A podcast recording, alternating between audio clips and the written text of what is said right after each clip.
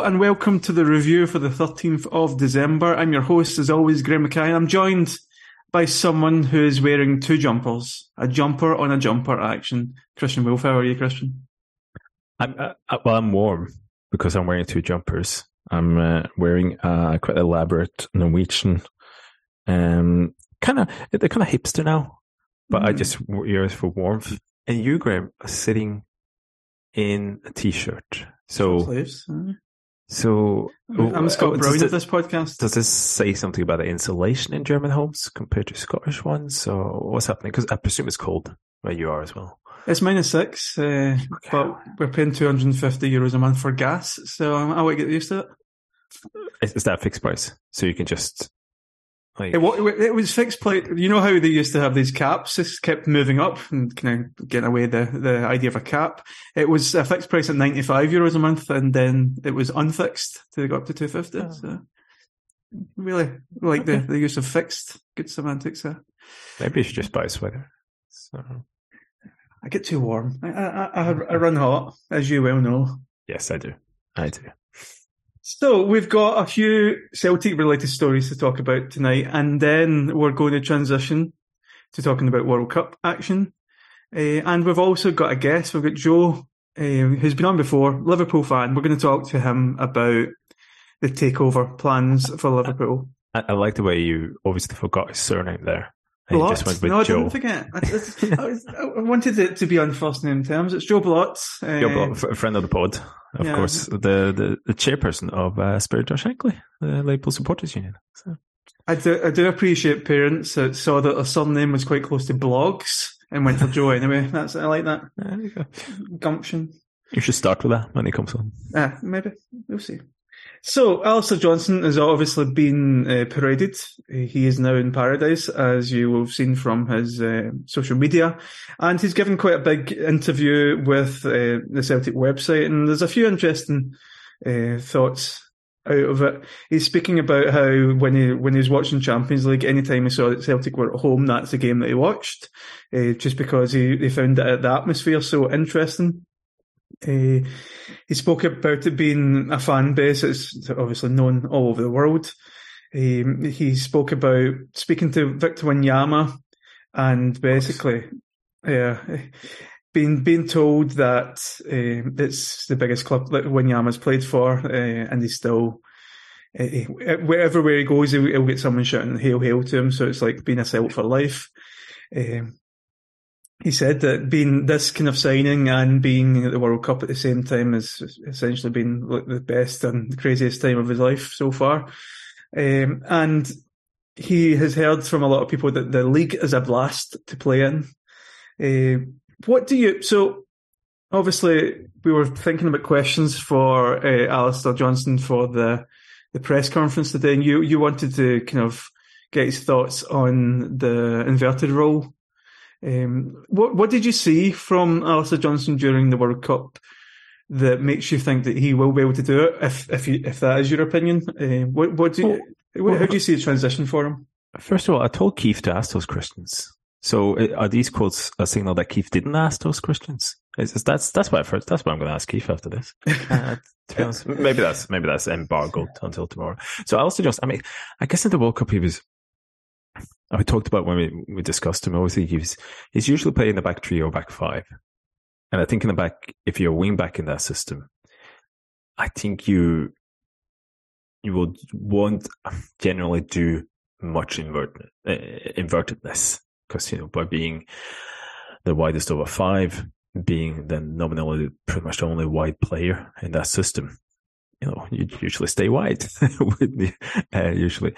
And the same moment he's been in the back three, he's been uh, a right centre back, and obviously slightly more defensive, but I, I, guess also done slightly more inverted. So uh, I think that is interesting. Somebody who's played two very as different right-sided defensive jobs as you can be. Really, once uh, you know the, the right-sided centre back and the right wing back, and I guess that you'd hope that from both of those positions and learning those positions and they require different things. Obviously, the right centre back is a lot more inverted role in it. uh, although it starts a bit more centrally, obviously. And whereas, as you say, we've seen, you know, we went through, you know, passing maps and with, you know, the large amount of crosses it takes from, he's done a lot of traditional fullback things at wide as well. So I, I think looking at him, he doesn't strike me. This is maybe a good thing for the inverted role. He doesn't strike me as an out and out wing back or full back, you know, because he's got he's got decent pace, he's got decent um, acceleration and decent technique, but that's the word decent. You know, he's not uh, a fring pong or even a Juranovic type of of fullback marauding. marauding or can carry the ball. He is, seems to be more has you know it's Taylor-ish, I guess, in terms of he, would have to be able to be clever in a way you know, you, Greg Clever, Greg Taylor doesn't have a lot of speed and acceleration and technique, so he has to be clever. He has to be clever when he moves, where he moves, um, from what point to which point, and as I said, the timing of it. And then he has to have a very good passing foot, which Greg Taylor has as well. So I, I think that's where you hope Alistair Johnston will kind of thrive in the system. That he's he understands the system. He has, I guess, if you come I've said that he, you know, he's not Juranovic type of left uh, right back. He's probably have more of the traits Anthony Ralston has, but I would think from what I've seen from, you know, a little bit better technique, a bit faster, a bit kind of natural in- inclination to go in inside and have the technique to do those in, in, in you know, tight spaces that, you know, for, for all his strengths, Ralston don't really have. Um, and you see how Anthony Ralston has adopted that role, and, and he's somebody who dutifully does does those things, and, and, he tries to make the system work as much as possible. I, I think you'll see the same from Alistair Johnston, like not an out now, not a Burnaby or Juranovic and that kind of hugely talented, huge speed, great dribbles and stuff, but somebody who's have to be more considered and, and maybe will fit the system really well because of that. Does it say anything about the system that we have almost tried to balance up the left back and right back with another Greg Taylor, like as opposed to going for a marauding fullback. Does it does it suggest to you that that's the type of fullback that uh, Ange wants in that system, or is it a case of the marauding type are harder to find and more expensive? Yeah, it is really difficult to to find a Juranovic. I think. I, I think you've seen how good he actually is now the skill set he has, that is a really good combination of both. And I think so. So I think we around you, you kind of, you know, we kind of struck gold because of that. And it hasn't been perfect by no means, but he's an incredible buy at like a million and a half. Whereas I do think, as you say, you are probably able to get a, eh, in a way that, you know, those kind of traits, as you say, you know, really fast acceleration, great dribbler, carry the ball, you know, beat plays one on one. It probably comes with a price tag. And it probably it is still the traditional fullback role. Now it's becoming more and more valuable commodity being a really good inverted fullback because Manchester City has been playing and Arsenal started playing them. Obviously Celtic. And so, but there's probably still a, a sense that there's not that many teams that actually are looking for those kind of qualities. So whether Johnston will be it or not, I don't know, but it, it doesn't immediately put him at a disadvantage that he, he's not fantastic at those traditional fullback things in the system. So I also went on to talk about the importance of the manager and the coaching team to him. He said he didn't just want to go somewhere for a name. He wanted to go somewhere that he was truly wanted and that he was in the plans. He said that's something he felt from the, the speaking to the Ange and the coaching staff. They want to play a certain way and bring in young, talented players that have an edge to them. And he says he thinks that he fits in that mould, but then he said, but so do the other two right backs. And he he said he was talking to Ange and you, you can see how much he knows about the game, how much he cares for giving young players an opportunity, and also how he's done with his recruiting. Hopefully, hopefully that can be another one in that long line of players that he's brought over who have shown not only Scotland but all of Europe that they can play. So uh, uh, again, I mean, these signings are always going to be saying the right things when they come to a club, unless it's someone like Paul Telfer who came in and said that he didn't actually watch football in his spare time. But that was uh, another. I, I, wasn't there in the nineties, mate, so I can't comment on that. Unfortunately, this was the Auties. Okay, I wasn't there either. So another, uh, well, not a new signing, but a hope a hopeful signing is uh, Cho. We've spoken about him before. You you went over the kind of profile of the player that he is. Uh, he has been speaking on a South Korean TV, a station called Saturday White. Oh yeah, I know that. Yeah, it's like Saturday AM, but uh, more controversial.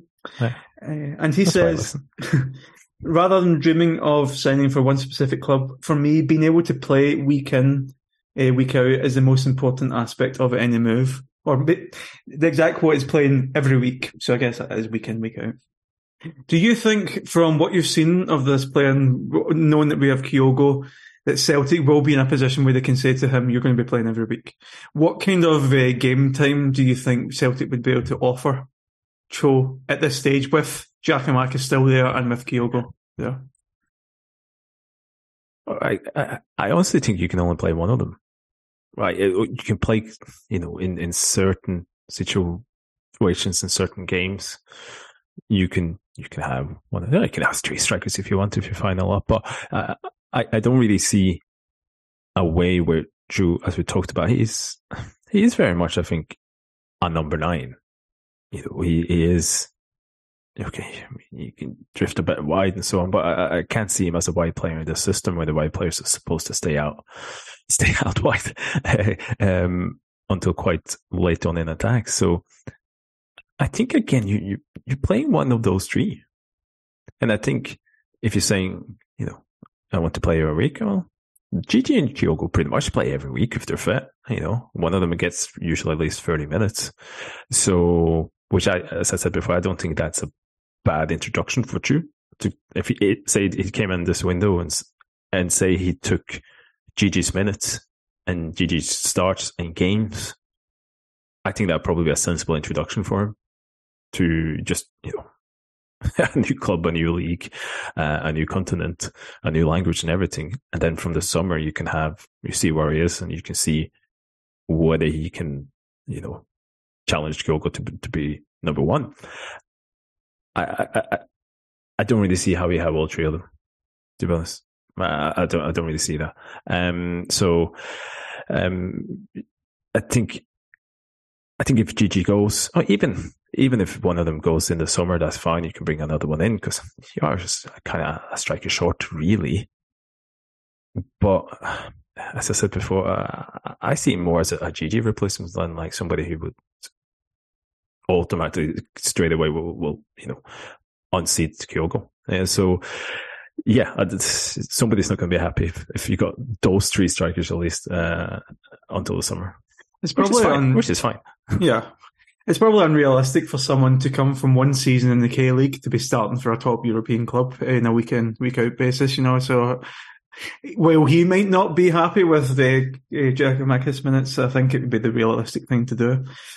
So, moving swiftly on, there was a Ryan McGowan story, and I think some of it's been covered before uh, with the idea of uh, Ange being a bit of a sociopath with his players. Uh, Ryan says he's the best coach I've worked with, but possibly the worst man manager I've ever had. He is so distant, so scary, and you're petrified of him. I still am. He would say certain things and have certain rules that were just a non-negotiable of what to do. And as an average player, I quite liked that.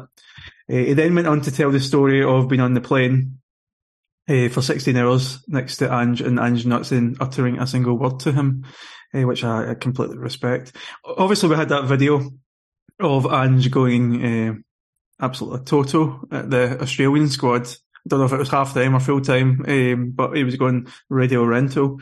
And it kind of, I think we all think of Ange as a, like, doesn't suffer fools gladly, but I think for most of us that was a side of Ange that we maybe didn't expect to see that kind of ferocious, scary side of him. Uh, what, what did you make of that uh, that clip and also this kind of uh, story from Ryan McGowan?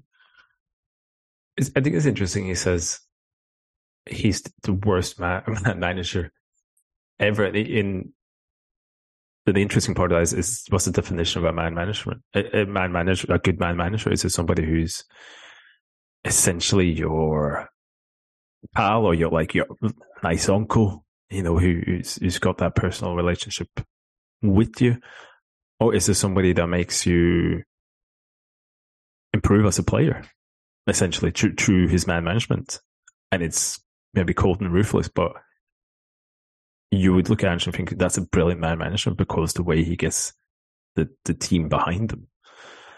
And I think for me, when it when it comes to Ange, and you see, I, I, I thought it was interesting. What Gavin said when he's Ange says he he loves doing it to freak the boys out. I think that's probably an element of a tactical approach from Ange to to be that aloof because he wants to do it. But I, I think the thing with Ange is that it, it is him.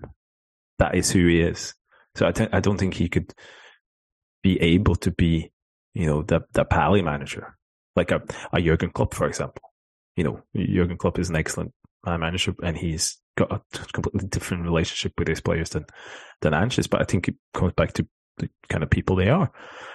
So while I think Ange can come across very direct, and you do watch some of his press conferences, and you think, well, they're obviously quite funny. You also go, do you have to be that that tone sometimes you have to be that level. But what i kind of think you kind of uh, um but I, what i think that comes back to for me is that that is just him. Like i don't i think it'd be worse if he tried to be like the things Ange comes back with sometimes. I think they would almost be worse if you thought oh he's just putting it on he's just trying to put a front on like like steven gerrard to be honest you know? Whereas Ange is just him. And i think because he is like that, he could easily turn players against him. But I think the reason why you usually do not is because it is genuine and it comes across as genuine. And I, I you know, the Australia thing is, I, I, can't remember who said it. It was really set off their, you know, the, the fight and flight instinct. and, that, and it's, uh, I don't think you can do that often. But I think if you hold if you do once in a while and you have a certain man management style anyway, it can be really effective when you do it. I think apparently Brendan Rodgers could do that as well, and maybe a more, more just as threatening, but maybe a bit low key threatening way. So it's about knowing when to use because you're not gonna if you scream and shout like that every time a, a game's not going well, he's not gonna get much from the players. I think in the long run, but because he's so genuine, because I, I think it is him for better or worse. I, I think that's where he kind of derives that success from. That's why he managed to kind of create those kind of teams. Future uh, England manager Brendan Rodgers. Yeah, right. with with future let's, let's England analyst Jack. uh, I think Brendan Rodgers would be the type to like threaten to go to the parents, uh, the the players' mothers, like tell them that they've been naughty. That's the kind of guy he seems. Speaking of men, uh, we've been linked with a man, and uh, this is a man who, like myself, gets you excited, Christian. Mm. It is. Uh, he runs um, hot. Is Aissa Laidouni. Okay, that's I'm, that's what I'm going with. I'm not going to get correct you. and not on the stat report, what I like to see is a lot of green. Mm and what I see is a lot of green. Yes. Why this this is a defensive midfielder or a deep line midfielder anyway, and he seems to be hot shit. Talk us through it. What is he? That's the interesting part. So yeah, Aissa Laidouni. Uh, that's what I'm going with. I'm probably going to go with six, seven different pronunciations for this, but um, obviously uh, he is 26 years old. When you hear this, he's 26 years old on the 13th happy birthday, Isa, uh, when you hear this. And obviously, uh, part of uh, Tunisia's team uh, to World Cup. Um, born in France, played in France most of his youth, um, but he went to Romania in 2018 for a couple of years, then went to Ferencváros in 2020. And I can, it, it feels like if we've signed someone from Ferencváros because we've always been linked with someone from Ferencváros over the last few windows.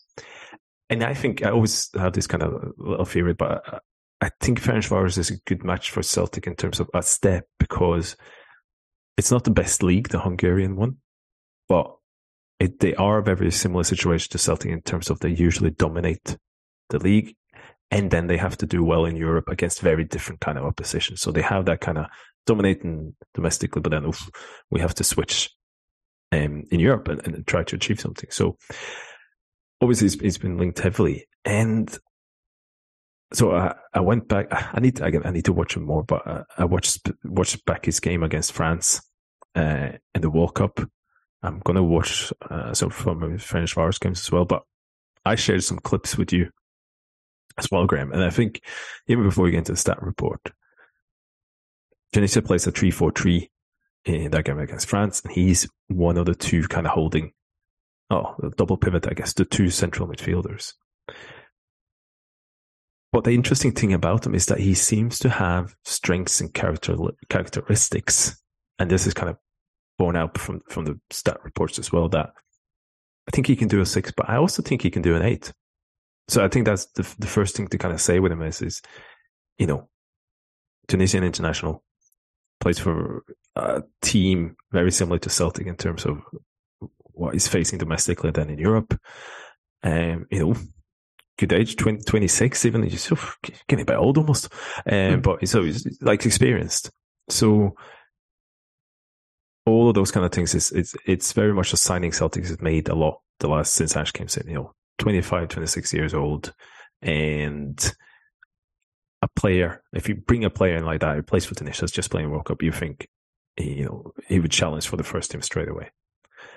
And I think Laidouni would do that as well. And my question is, I don't know which role he would challenge in because And he was so comfortable coming out from the back in the clips that he sent me. Like he just has so much composure. So, it looks as if he's used to teams that play out from the back, which is which is obviously very helpful. I, I think that's where you. There's a couple of things you notice with him straight away, right? He has a very distinctive running style. Mm. He's almost a little slightly James Forrestish without the, you know, but he actually moves his arms. What I'm saying is, it's, it's, it's got a nice ball. That's what I'm saying. It's sticking out, but so it, it's but so he's probably a bit faster than maybe he looks. But as you say, he is very calm, comfortable on the ball. He's he's got he's got good technique, but it's it's effective. But you know, I showed you a clip. You know, it was a couple of uh, six seven minutes left of the game against France. Quite a high ball he, that he has to chest down about twenty yards from his own goal. got two three French players around him, and you go. A lot of players then would just go you know, and this is the edge of your own box as well. Yeah, edge of your own box takes it down. Very cool. Finds a good pass, and it looks like the simplest thing in the world. And you saw some of the other things, like you know, talked about him in that France game specifically. You know, like if you talk about a six role, you know, there's another clip I sent you where Tunisia is kind of playing it out around the back. The French players are kind of pressing, and you can see how he moves you know, from one side to the other. He's got, when he gets the ball, he's very calm and he, he lays it off. He lays it off at, you know, the correct simple pass, but he does it quickly. And then the ball goes up and bounces kind of back to him. And then suddenly he has a burst of acceleration and it's like a lovely, like outside of the foot pass diagonally over as well. So you kind of look at this guy and it's like, it's almost, you have to really be careful not to be taken in by like a World Cup game too much, right? But you, you look at this guy and he's like, this seems in so many ways just from that a really good fit because he, does have that physical presence. You know, we can come to a stat, a stat, but he's you know he's almost six foot. You know, he is a unit, as you as you say, but he he can still move. I mean, he's not super fast, but he you know he's got decent pace, and but his technique is is calm, uh, collective, and then watching it, it's, it's, all really really encouraging. I think in terms of that. So you, you, here's a guy who he can play in that six I think, and he, he can he, he'll have the physicality. Okay, he doesn't have quite the acceleration and uh, you know the mobility to McGregor, who does, but I think it's it's still better than any of the other six. You know, like a Nabil or anybody else. But he still has. He, yeah, exactly. Uh, uh, but he still has the technique there as well. To I think, you know, very effective technique. I think you can see he'll be one two touches. He, will he's happy to pass the ball between the lines and so on. So he can he can be a creative at number six as well. But he also, I mean, Do you think, Graeme? Like the, clips I've shown you, I think you see the elements of somebody who, who can play number eight for Celtic as well, because he's he runs in behind the defense. He's I think he's quite happy in terms of a bit higher up, and you know, as I said, getting on by the he's, he gets a nice shot off against France as well, and he's he's kind of seems to be able. What do you think in terms of doing that number eight role as well? Yeah, absolutely. One of the things that stands out about him is his fast feet. He's got like a fast mind and he can do the things that he needs to very quickly in tight spaces as well. So I think, especially in the SPL, SPFL, he's going to be needing, needing those fast feet in tight spaces further up the park because you, you don't really need that so much when because we won't be defending as as much. But in Europe or against Rangers, I think it'd be ideal having him at six because he could just boss people.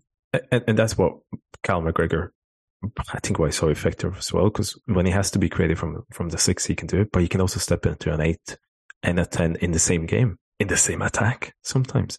But you know what? Do you know? I think when we do this, it's always that we kind of lean towards. So he's he's kind of like the Celtic player of that one.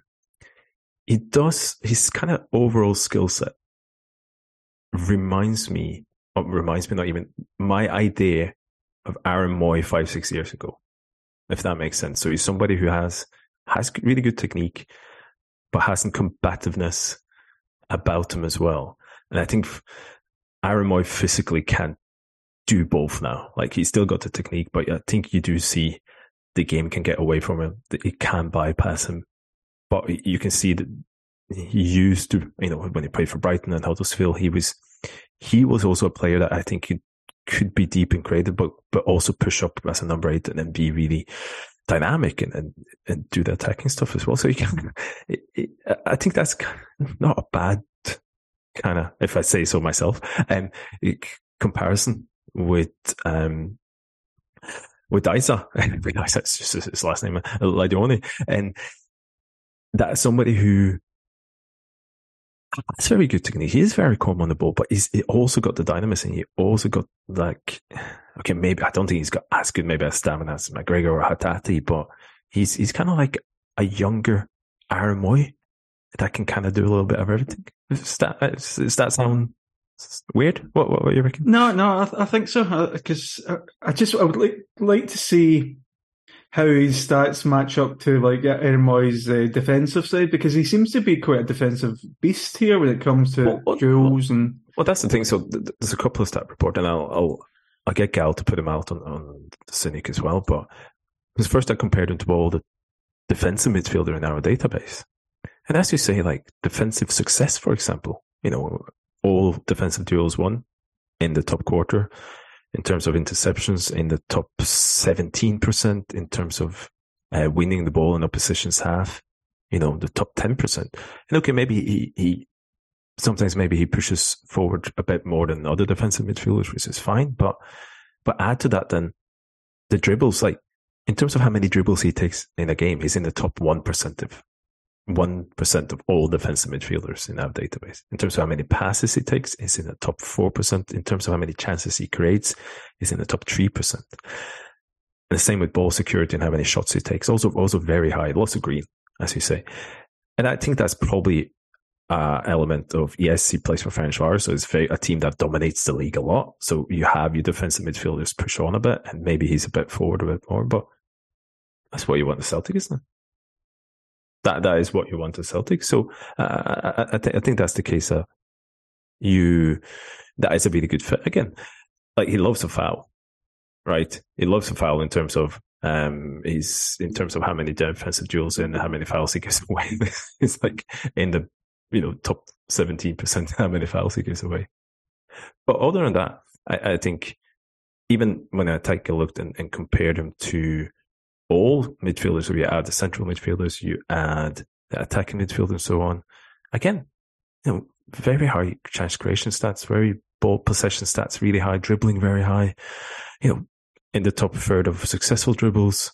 And in terms of how many fouls he's suffered, you know, he suffers more fouls than 99% of other central midfielders. Again, interceptions, possession wins, everything like that. So high, sky high. So again, it's, it's overall a, a really good picture I think of, of a player who can do a couple of roles at Celtic and quite fit into the system in those couple of roles as well. It sounds it sounds ideal, uh, and I'm very excited. And if it doesn't happen, I'm going to be very unhappy, Christian. With me, uh, with you, uh, okay. but also the the, the eagled eared. Excuse me, yeah, eagled eared. No, I don't think you do. But the eagled eared listener might have heard you say a scat report there. I just want them to know there's never going to be a scat report from the 90 minutes. I think I'll get stat report only around here. Let's see.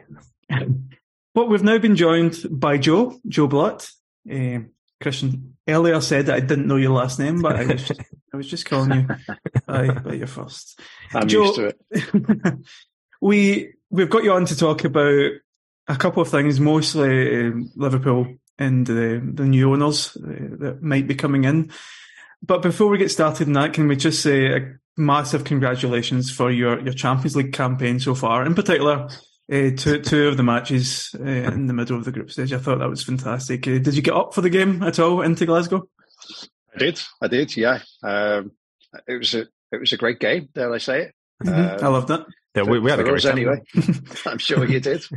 Um, but but actually, I think I, I, I, mean, obviously, there's a, there's a a footballing side to it, and we needed to win, and we did, which was which was handsome enough to get us through to the the, the uh, the knockout stages. But I think what was really good about it was uh, uh, Spirit of Shankly with the fan support and food banks. Um, we, we managed to bring some supplies up uh, to the food banks in, in, in Glasgow, and you know that's that's taken off. I know um, in the city now in a, in a big way, and I think that that kind of partnership amongst football fans is what leads the way, and what you know governments need to be looking at really about grassroots um, work that takes place that actually, as we know, you know, f- hunger doesn't doesn't uh, have club colours, and mm. you know the most important thing was actually unifying and u- uniting us together, um, Liverpool and and uh, and and Glasgow, and I, am glad that worked that day, and you know I'm sure there's more to come.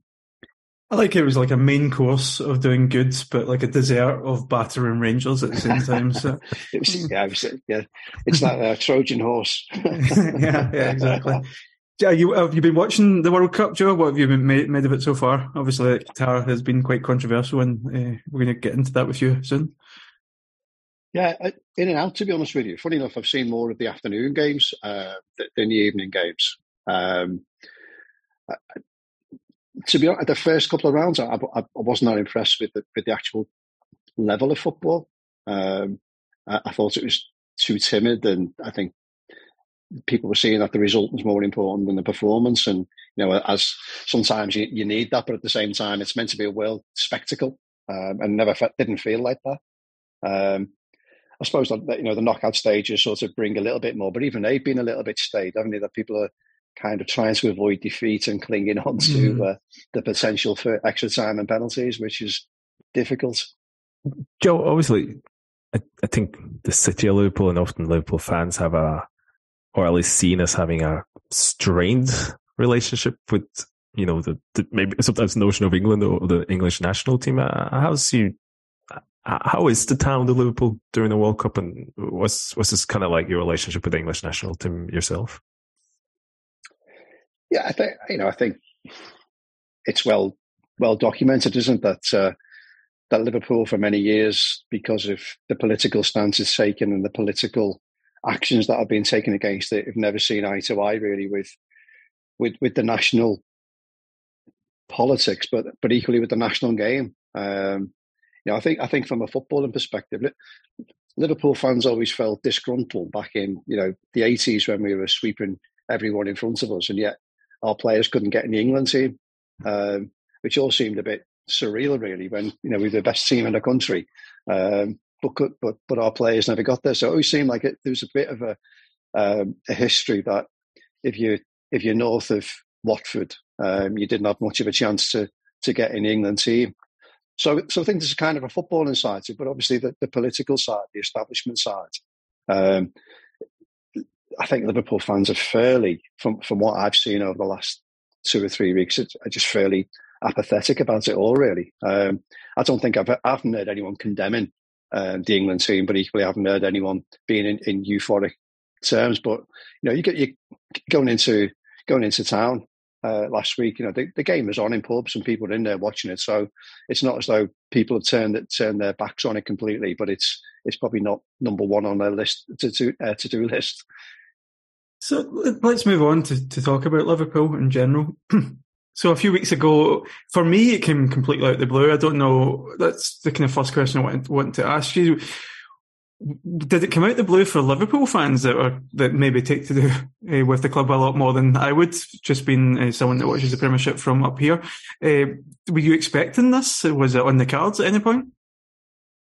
Short answer to that is no. it took us all by surprise. Um, for me personally, I'd actually been I was in a meeting in Anfield um, in the morning of the announcement. I got on the bus to leave the ground, and uh, and there on on on the Athletic is, is a report to say that Liverpool were up for sale, which was a complete shock, to be honest with you. And uh, you know, I, I, spoke to immediately to committee colleagues, and, and none of us had been made any in any way, shape, or form aware of it. And um, I think it was clearly a decision that had been taken uh, in Boston.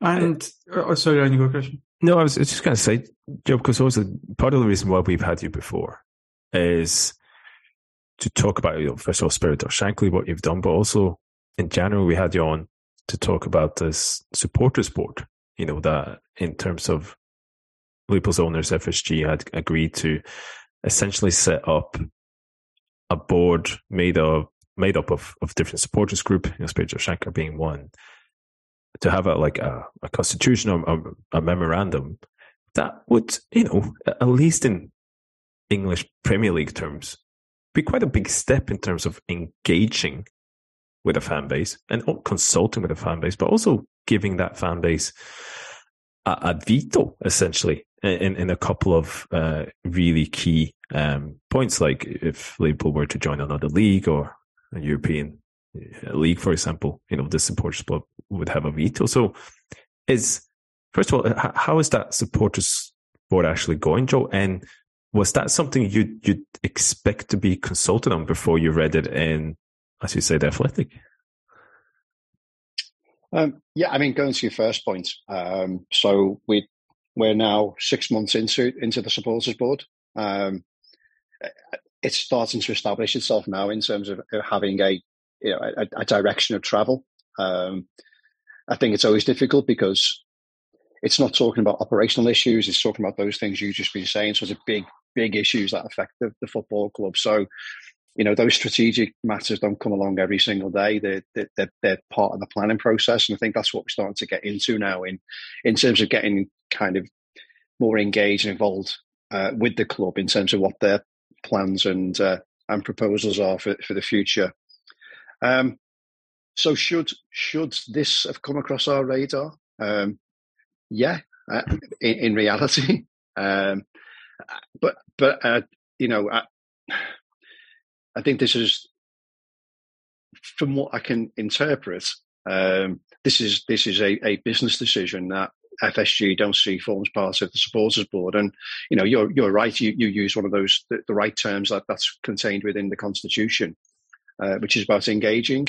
Um, so you would expect you know formal engagement. Um, what they have said is that it was leaked um, and they were they would have followed due process. Um, and you know, in terms of the new world that that we're in, a kind of I kind of do believe that to to a degree because I don't think they would risk um, setting up a supporters board and then you know almost risk you know a, a, a massive challenge against it uh, so soon because of course one of the I think if they're looking for new investments, if they're looking, for new owners, um, having supporters on side is something that they need to have. So, so it's probably more error of judgment, or, or as I say, maybe some some kind of a, a leak somewhere along the way um, that I think caught everybody out, uh, incl- including the local officials here in Liverpool. And so, Hollywood. We're so just so eager to speak to you, Joe. We're just jumping in. Sorry.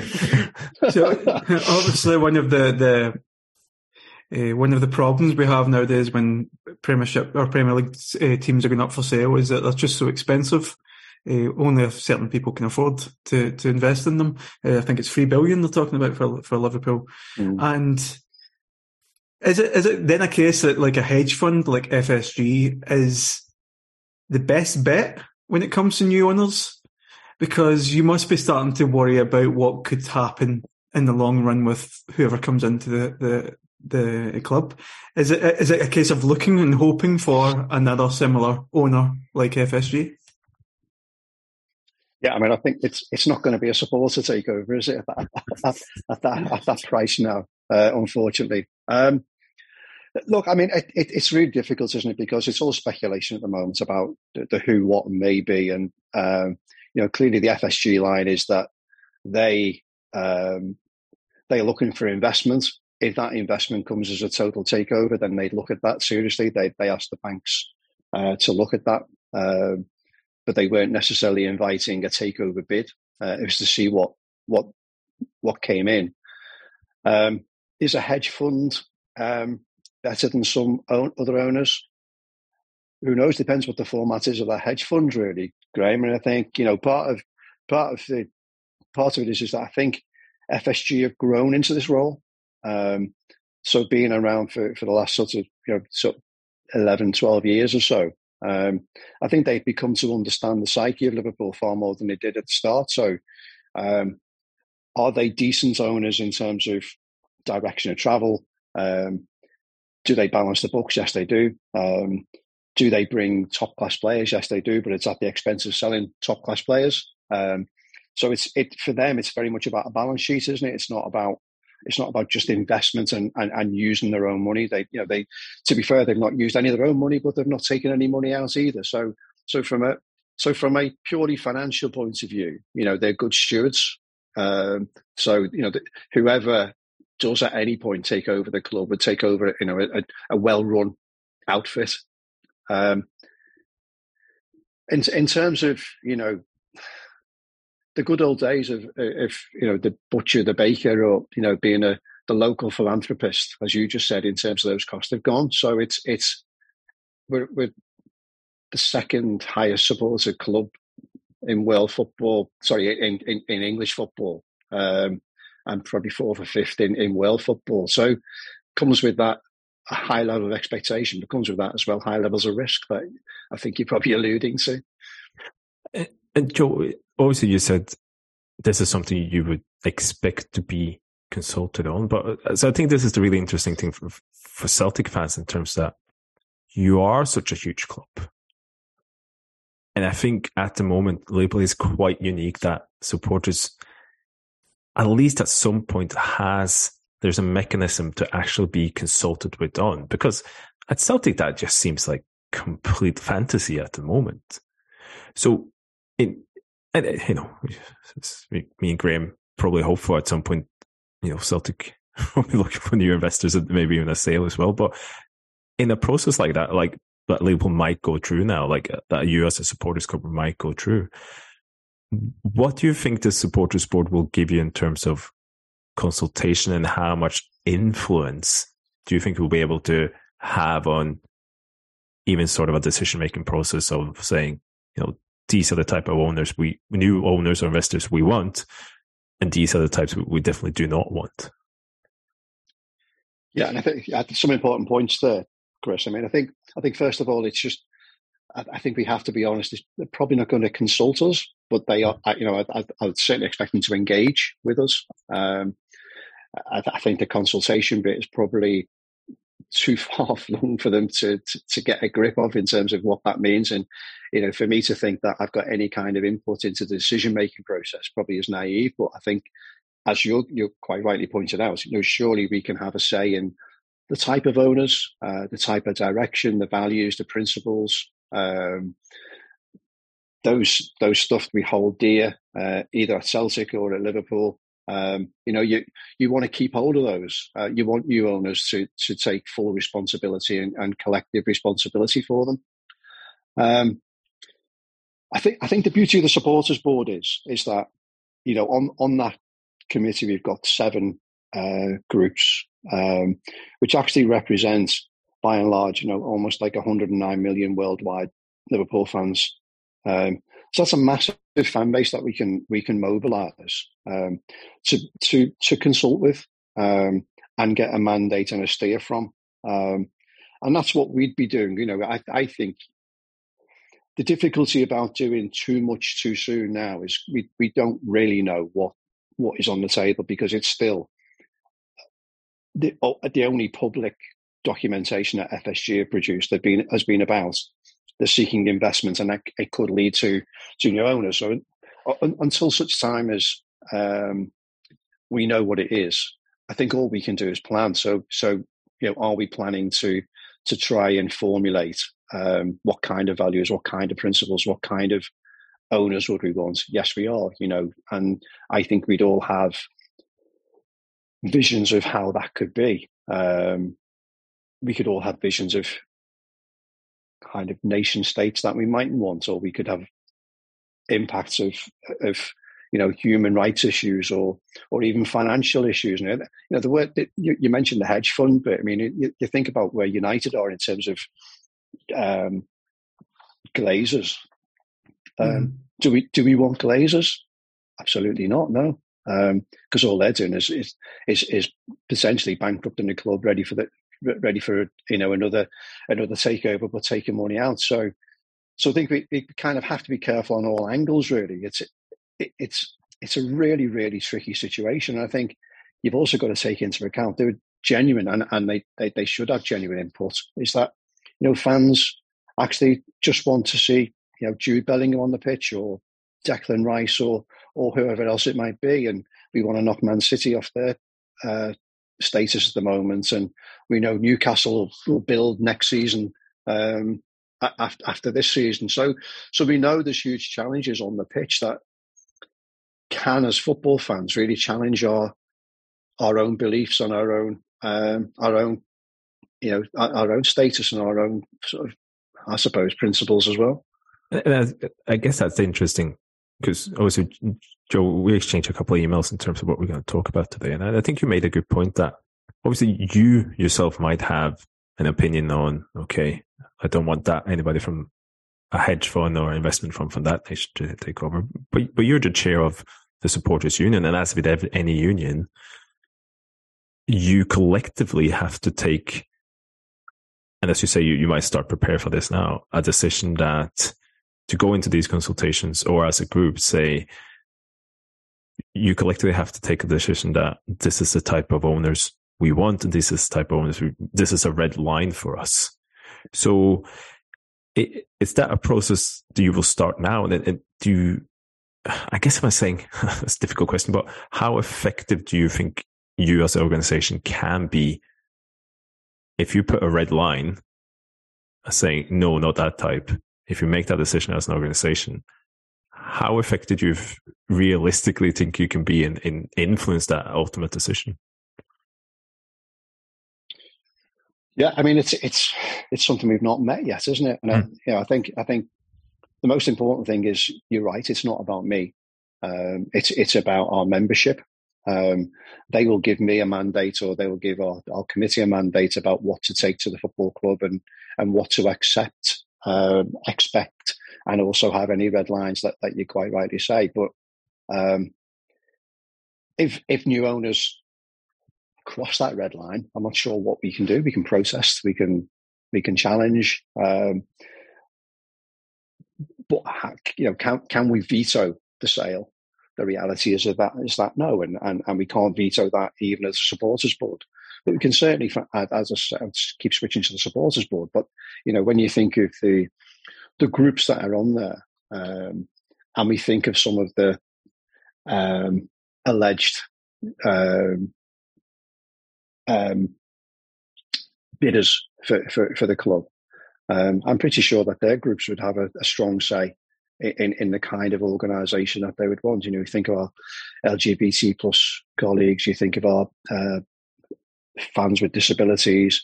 You think of our faith and ethnicity groups. Um, you know, they, they, they, will all have, you know, both positive and negative thoughts about, about the kind of organisation that, that Liverpool is taken over by, if at some point it is. Um, but, you know, to come to your point, can, can we stop it? You know, well, we can't stop it around a table. It'd have to be kind of stopped by, by protest. But, you know, how how how you actually get that off the ground at, at that point is, is something obviously we can only speculate on at the moment in time. I, I, will let Graeme in uh, at some point, but mm-hmm. uh, I, I do think Joe, when we've had you on before, we've talked about obviously the Spirit of Shankly is probably maybe the best well-known football unit in in the UK. You have the supporters board, which I think is leading as well. But you did say something interesting in there in terms of you will have a large section of any supporters club that just wants to see the best players come in and just win all the trophies. And to be honest, don't really care about where that money come from. So, but I think that, that your real successes, you know, that, that Spirit of Shankly have, have been a driver from has been things where you, you've had massive support throughout the fan base. So that's, you know, high ticket prices. It's, it's the furlough issues during COVID. It's the, Liverpool trademark stuff as well, where collectively you, you've seen, you've been able to influence FSG even outside a supporters board, anything like that. But I guess you need to have that unity, don't you, Joe? Because as we've seen with, with Newcastle's, first of all, you know, okay, there's lots of dissenting voices, but there's also a large group of the fan base who could not care less. And if you want to achieve something, if you want to try and influence this, you're going to need a whole fan base pretty much, aren't you? Yeah, it's it's it's it's it's an enormous task, really, uh, in terms of trying to do that. But I think I keep coming back to you know those with a legitimate voice are those who are part of part of either our union or as part of the the other six collectives in terms of being you know bona fide people who have a voice. Then, of course, then you stretch that out and say, well, you know, who else do we need to speak to? But you can get certainly get out of that, um, you know, a very a very strong mandate um, from from the the fan base who are every day engaged and have actually make it made a commitment to be engaged in. You know, you think about a union in a workplace, you know, kind of you take the views of everybody who works there, but but it's probably the ones who are the members who, who actually have the say uh, because they're the ones who would actually have the again the man, democratic mandate to to vote on something to to give um, the, the, the union organisers the, the what they can go into the into the boardroom with, and I think you know that's that's how we've got to play this um, because otherwise you, you, you're literally asking you know a hundred as I said you know 106, 107 million individuals what, what's your view on X, Y, or Z. So you've got, but you've actually got to give them something in the first place. And I think that's what we'd be trying to do is to say, this is what we think. Um, how does that how does that shape? So there's there's obviously been a few um, kind of I don't think names, but speculation on where a buyer could come from. There's one from Germany, which I will neither confirm nor deny if it's my bid. Um, there's also the one that kind of gained headlines, which was the Qatari Saudi Arabia joint bid. And when, as Christian alluded to there with Newcastle, they were they were celebrating in the streets when it happened, wearing like uh, Saudi outfits, and uh, obviously there's a big difference because they had years of Mike Ashley to deal with, and it's a, it's a very different scenario for for Liverpool. What is your feeling overall of what the reaction of this the, seven main uh, unions would be to the idea of uh, a Saudi Qatari uh, ownership, especially uh, Liverpool coming from such a socially aware uh, club, essentially. And do you think there would be some kind of movement if you're talking about 107 million, was it you said, 108 million represented by the. That depends who, yeah. yeah. Which, which one you read, yeah. Do you think there would be a reaction along the lines of looking for some kind of fan ownership for the club? I mean, I, I mean that, that obviously remains a possibility, but as I say, I think that the, the, chances of getting a, a three billion purchase price of fan ownership is probably difficult. And then on top of that, you've got to have the money to spend to get those good players on the pitch as well. So you're looking, you know, you're, you're looking at significant amounts of money here. So as you get closer to the top, obviously you, you end up getting in that situation where there's a narrow field of individuals or groups who you can actually purchase it. Um, you know, I, I, I think I, I think might have said on here actually, but it certainly said before. You know, there's there's part of me that thinks that FSG probably got to a position about three years ago, probably just about when we won won the league, the Premier League, um, that they probably maxed out on really their potential, the numbers of people they could sell to, because it's, it's like a pyramid, isn't it? You know, and and the closer you are to the bottom of that, the more chances you are of getting getting either new investors or or, or new owners. But the closer you get to the top, the more difficult it is because it's more expensive. Um, so, what you know, to, to your specific point, I, I, think the problem is it's so so so much speculation that you know it, it's difficult to go on record saying that you you wouldn't accept a, bid from from X, Y, or Z. Mm-hmm. Because X, Y, or Z might well say, but we'll uphold all those principles and we'll we will do something different. We you know we will actually change the way that we are now. Some some can't do that, you know, because it's it, it's it's inbuilt. So how do how do we influence that? We've seen it with the World Cup, haven't we? In terms of Qatar, I mean, you know, lots of promises were made before the World Cup, um, and it appears that lots of promises were broken after the World Cup actually started. Mm-hmm. Um, and and we can't allow that to happen. So it comes back to your point, Chris, about having red lines. You know that that's what we've got to try and do. But you've got to mobilise people around those red lines. But a red line here, you know, for a a Liverpool fan from Qatar or Saudi Arabia, um, they would probably love to be in a position to, for Liverpool to be owned by, you know, up of their own. Um, so it, there's, there's a lot to marry up here. It's not, you know, kind of, it's not, it's not an easy one to weave our way through. And um, I think, to be honest with you, I think there's there's something national government need to do. We've obviously got the fan led review um, that is hopefully going to be um, but this white paper either this side or just the other side of Christmas um, when we get an, you know kind of an independent oversight of it of of club, club football that needs to really motor on what a fit and proper person is um, in terms of club ownership. And you know I'd I'd like to think that even if that is a slow burner that there's something that the the government can do to work with us now um, to try and make sure there's kind of almost a, a guiding principle of what is acceptable, not acceptable in terms of ownership of what is effectively a community asset, whether that's in, in Glasgow, Liverpool, or Manchester, or wherever. Yeah, I mean, uh, at least a, a, government led by Keir Starmer wouldn't uh, have any issues with broken promises, uh, Joe. But, but um, yeah, but it's, yeah, that's, you don't have to that. I think that just the last question for me, then, Joe. Just, no matter who the owner is, obviously you have come forward with Spirit of Shankly. You have come forward to supporters board. Do you know if the supporters board now is such a part of I guess, the constitution or memorandum of, of the club that no matter who would be the new owner, they would still have to honor the supporters board, or could that go as well with a new owner?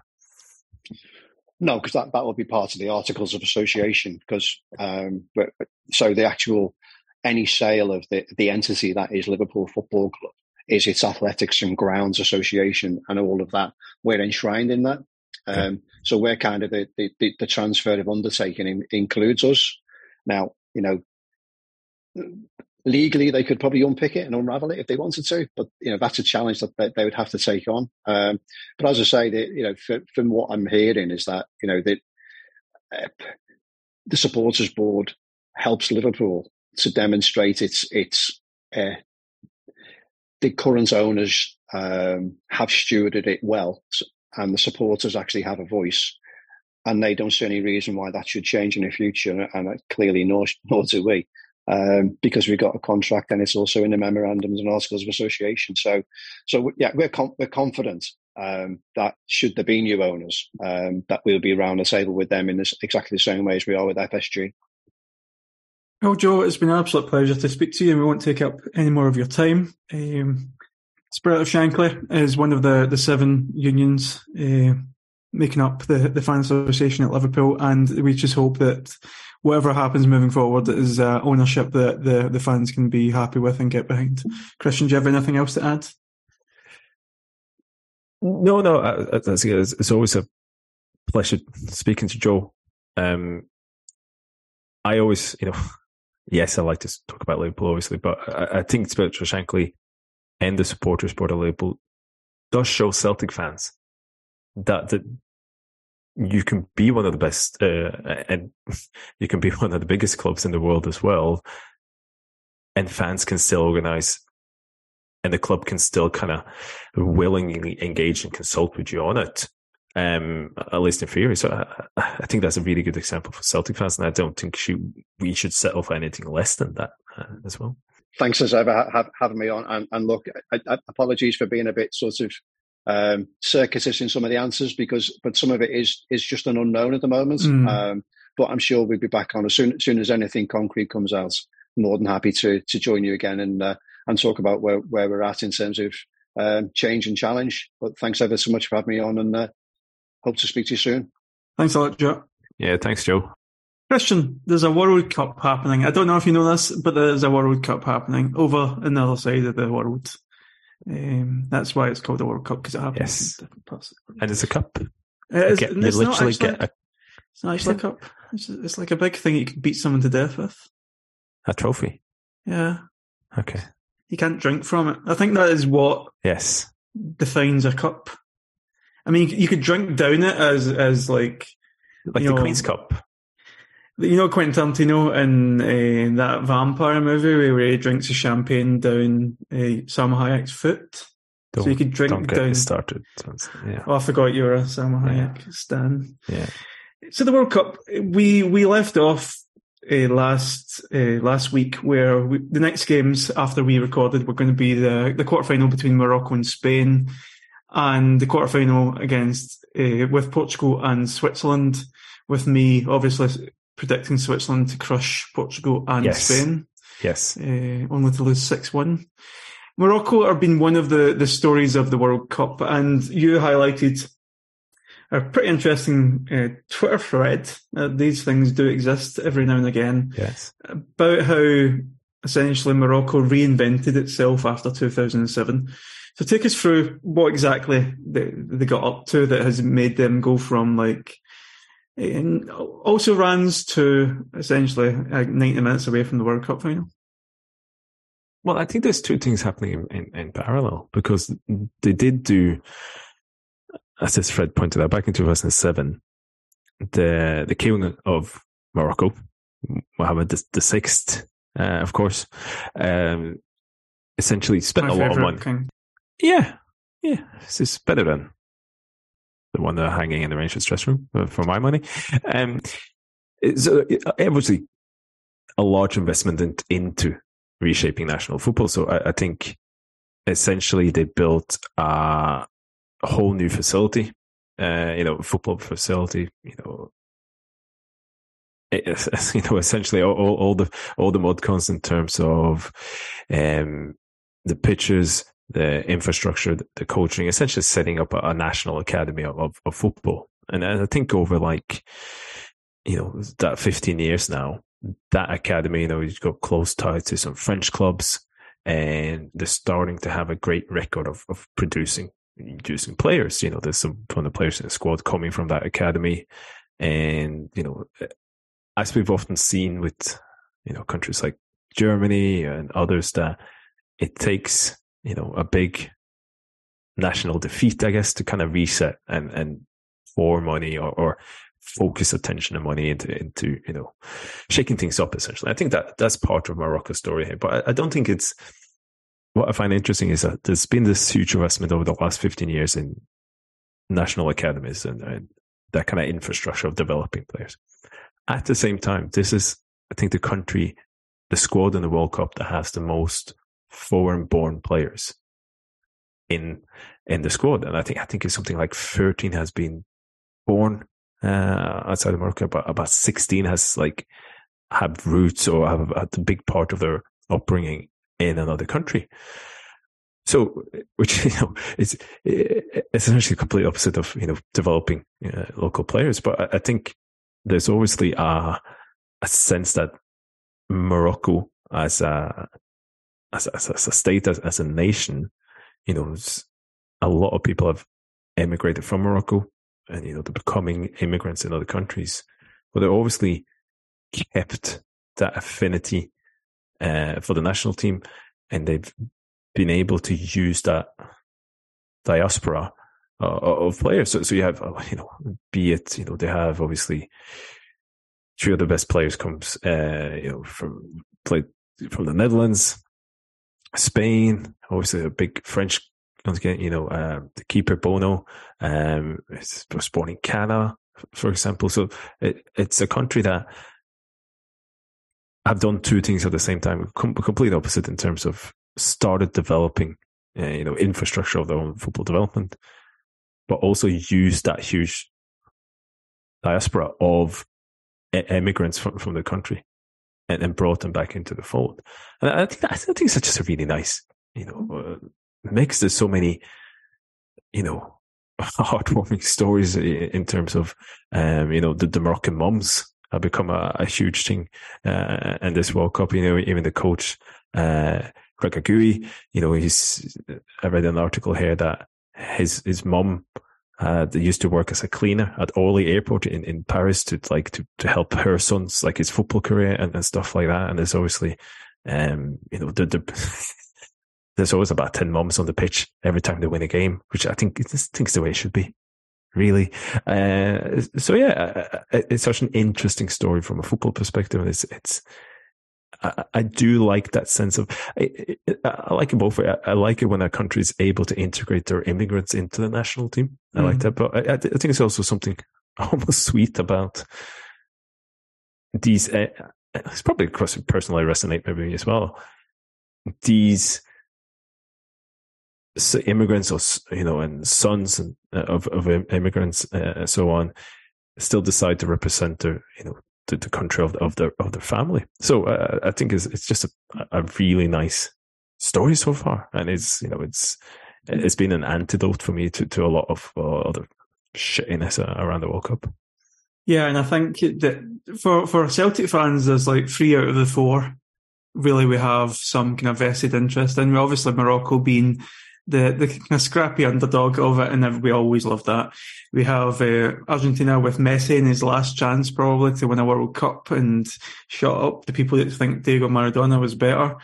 And uh, then, of course, you've got Juranovic at Croatia. In Croatia, and I misspoke earlier, it was around the 16, but the uh, Croatia, when they got into the quarterfinals, we're up against Brazil. And they continued to be very good at saving penalty kicks. And last week we sp- last week we spoke about goalkeeping at the World Cup, and uh, uh another interesting thread. You, you, you must you must follow the most interesting people on. Uh, I think it's John McKenzie that just gets them all to you. Um, Look, he I guess people to John.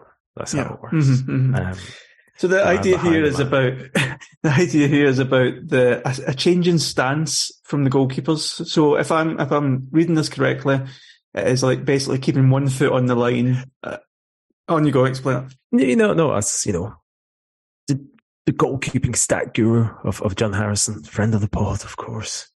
Everybody's a friend of the pod. Um, so, so he's obviously, uh, we talked a lot about John before and there's a lot of his work around, you know, especially one-on-one situations, goalkeepers. But yeah, he's, he's, he, he writes for goalkeeper.com now. If you're a goalkeeper, goalkeeper.com, good website.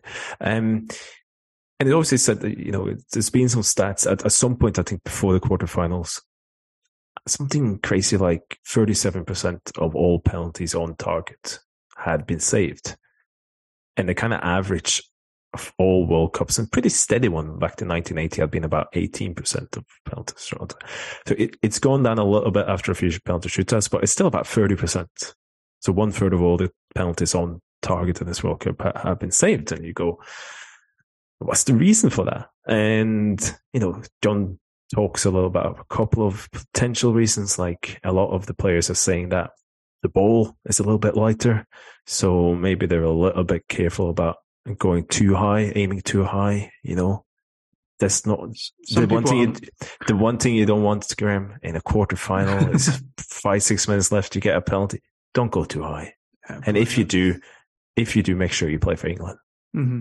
So, it, so you have that, and then you kind of go. So John, John's uh, astronomer of of PhD or something. So he's he's so he's kind of say, okay, is is that the explanation? You know, is is that? And he says, well, it explains a little bit of it, but not because if you know if players keeps the ball low more often, you know, often better chance of saving. This is true, but not this much. It doesn't really explain this huge spike.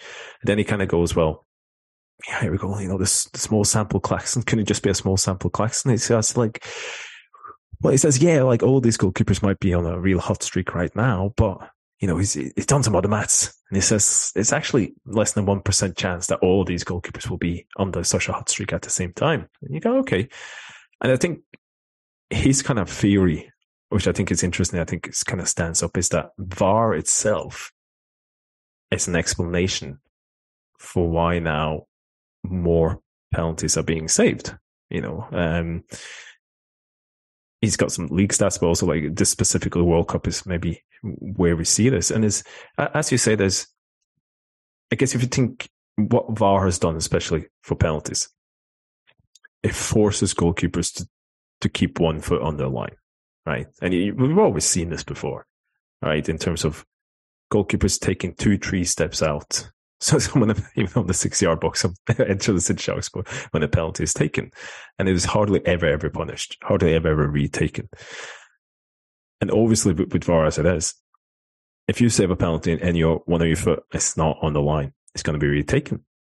Because, you know, everybody can see it. It's being subject to, to VAR and everything. So but as John's saying? Actually, by not being able to jump out, you've inadvertently made goalkeepers better at penalties, at saving them. And his fear is essentially that if you imagine a goalkeeper jumps out, you know, uh, he uses Hugo Lloris uh, versus Poland uh, in the group stages as, um, sorry, in, in the last 16 as an example. He jumps from 12 yards out to say 10 and a half yards out when the shot comes and he saves it, but obviously it gets uh, retaken. Because given that the shot is so central, there is very little advantage for you to be jumping out and cutting down the angle, especially with the way the players can curl the ball as well. So even though you're closing the angle, you're giving yourself less reaction time because you're closer to the ball. And as he's saying, if because of the angle the way it is, you you more chance of getting something on the ball, but it'll go under you because of the way you dive. And because you jump outwards, you, jump forward, what you often end up doing is what is kind of called a, a negative step. And it's it, essentially negative steps is you it's where rather than pushing off the foot closest to the ball, okay, so the ball's going to the right, instead of pushing off from your right foot, which is closest to the ball, you, you kind of that kind of negative step out end up kind of sweeping your own leg away from underneath you and you kind of collapse down to the ground as quickly as possible because you're you're taking a step to the other way and you, you kind of you're collapsing more in a way. You, you, okay you, you make the angle less but the kind of your footwork it, it's worse. So that kind of negative step one way it makes it almost impossible to save penalties which goes into the corners regardless of the, the power. Whereas what this VAR has forced you to do is it seems like goalkeepers have taken more what I call a, a, power step dive. And that is a lot more vertical because since you, you can't move forwards, you're having to go sideways in a way. So, um, and because you're not thinking about jumping out and making an angle and kind of cutting the angle, because you have to jump sideways in a way, it can propel you to the corner of the goal, mm. and you, you can give them a, a dive length, a saving length that, that that's that's greater. So it, it's kind of, and because you're kind of jumping more vertically as well, you're probably more likely to generate enough force to push the ball away from the net. How many penalties have I seen where the goalkeeper gets a hand on the ball, but it's oh, it's a weak wrist, Mm. And the reason why it looks like a weak wrist is because the dive isn't powerful enough.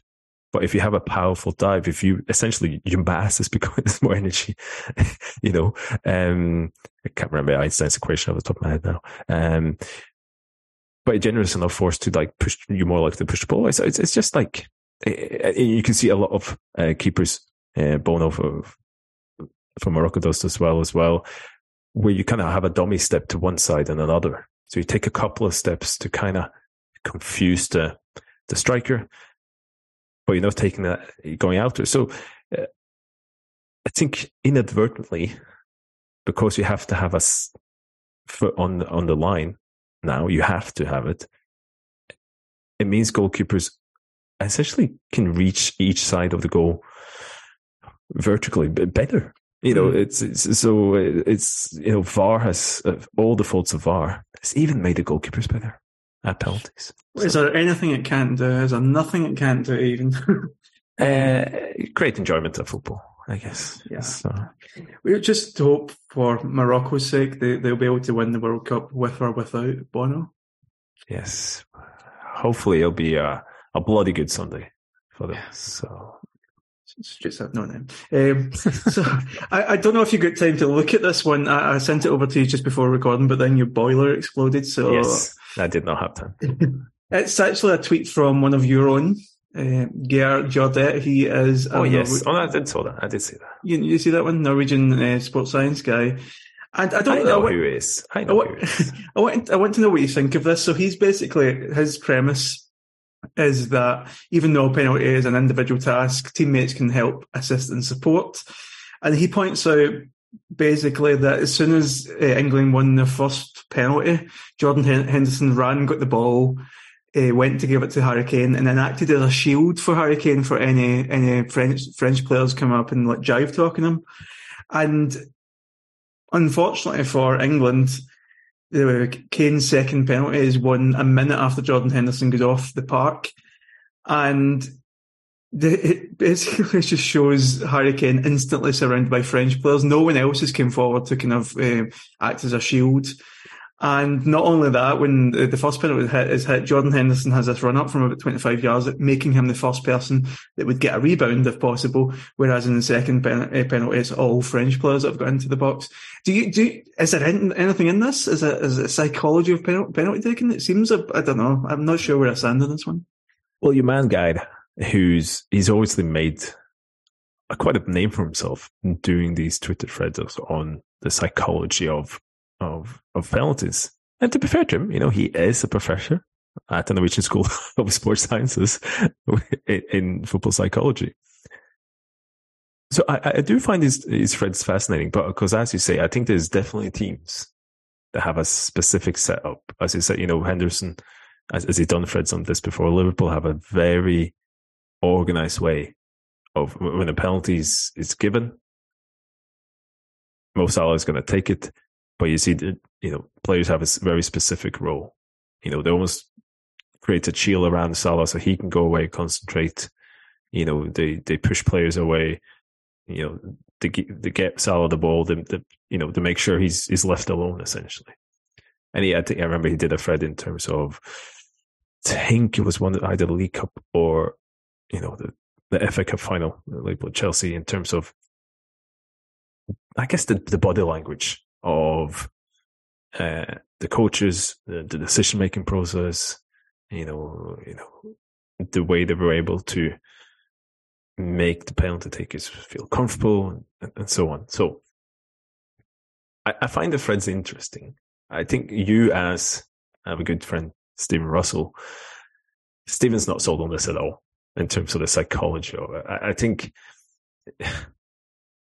one of the issues, I guess, is sounds boring, but is the sample size of it in terms of how, how essentially how how can you measure this? You know, because it, it, this is very outcome based, right? The Harry Kane, Jordan Henderson is on there and protects Harry Kane for the, you know, for, uh, the first penalty. He goes off, he misses the other one, and then it's easy to go back and say, "Oh, look at this team. This team was smiling before the penalties." They win the penalty shootout. There you go. I mean, so, I, I, I think the theories are interesting, but I think they are difficult to prove in, in any sort of meaningful meaningful sense in, in terms of that. And there's there's always so many many other factors that play in here. You know, other factors it's scoring a penalty. Uh, you know, uh, a few minutes into the second half compared to five minutes before uh, the end of the quarterfinals, it's, it's a bigger pressure. And the other thing around that is you're doing your second penalty, so automatically you start thinking, should I go to the same side? If I go to the same side, should, should I hit it a bit harder? And so on. So it, I, I, like the theory. I think it's interesting. You know, good on Geir because yeah, doing his threads because uh, making that name for him as well. That sounds a bit sarky. I, I do genuinely mean that. Um, but also, I, I, don't know how much. I think it's a lot outcome based. I don't know how much you, you can really be certain of the kind of impact that has. But again, it's you know, yeah, it's, it's interesting. So if ever we play five aside together, Graeme, and you get a penalty, mm. I will I will not leave you alone. I, so I, I will I will I will protect you. I'll just roll so, it in the bottom bunker. Yeah, okay. Um, it's wild that you're calling someone that's spelled G E I R Geir.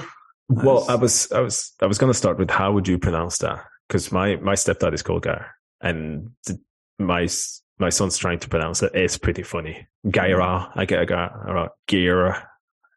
Um, so. like like the drugs. Uh, we. How, we, how do you pronounce the second names? I, have I've, I've deleted it. Is it Reddit or something? Reddit. I can. I... Juret. Geir Juret. Okay, so. That's... See, see, when I'm watching, so when I'm watching like a Bergman film, for example, and they're speaking Swedish, Yes. That sounds to me like hearing people in the Scottish Highlands speak Gaelic. And the way that you pronounce that there just sounds like people in the Scottish Highlands speaking Gaelic. Well, uh, on our upcoming pod, uh, similarities between the, the Norse and Scots language. I've, I've, mm-hmm. I'll bring many examples. There's a month doesn't go by, Graeme. Well, I discover a Scottish word is actually Norwegian. So there you go. Like. Viking. Yeah. Um, so we were planning on talking about uh, Grant Wahl. See, my, my W's are all effed up living in Germany because that would be Val in German. Uh, Grant Wall, probably. Uh, but I don't, we've not got enough time to do it any justice. So we maybe we'll shelve that and hopefully there'll be more information out the, the time we, we next record. But I just want to leave you, Christian, with a couple of snippets and just give me your short, and I'm emphasizing this as short, um, re- response to them. So we had uh, the Qatari Sports Investments Chair Nasser Al Khelaifi saying that sport is nothing to do with politics, adding politicians who use the World Cup to promote their own agenda will not succeed. And Barney Ronay um, subtweeted this with, haha, stop flipping burgers, urges Ronald, Ronald McDonald.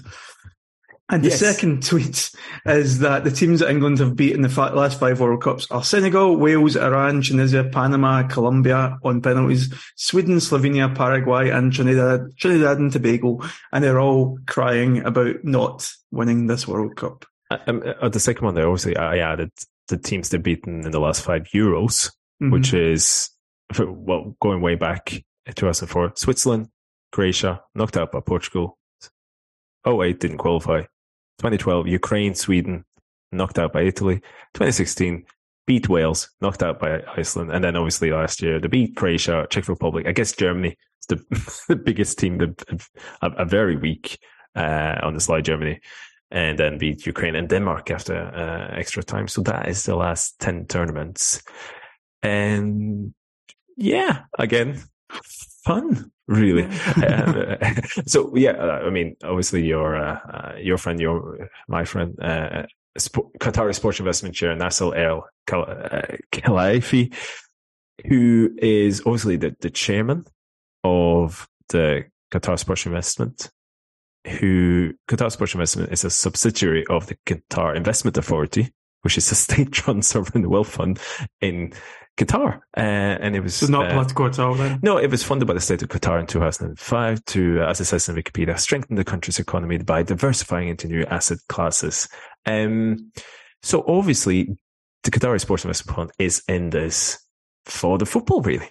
Mm. That, that's, you know, that's, that's why they're here for. Don't care about anything else.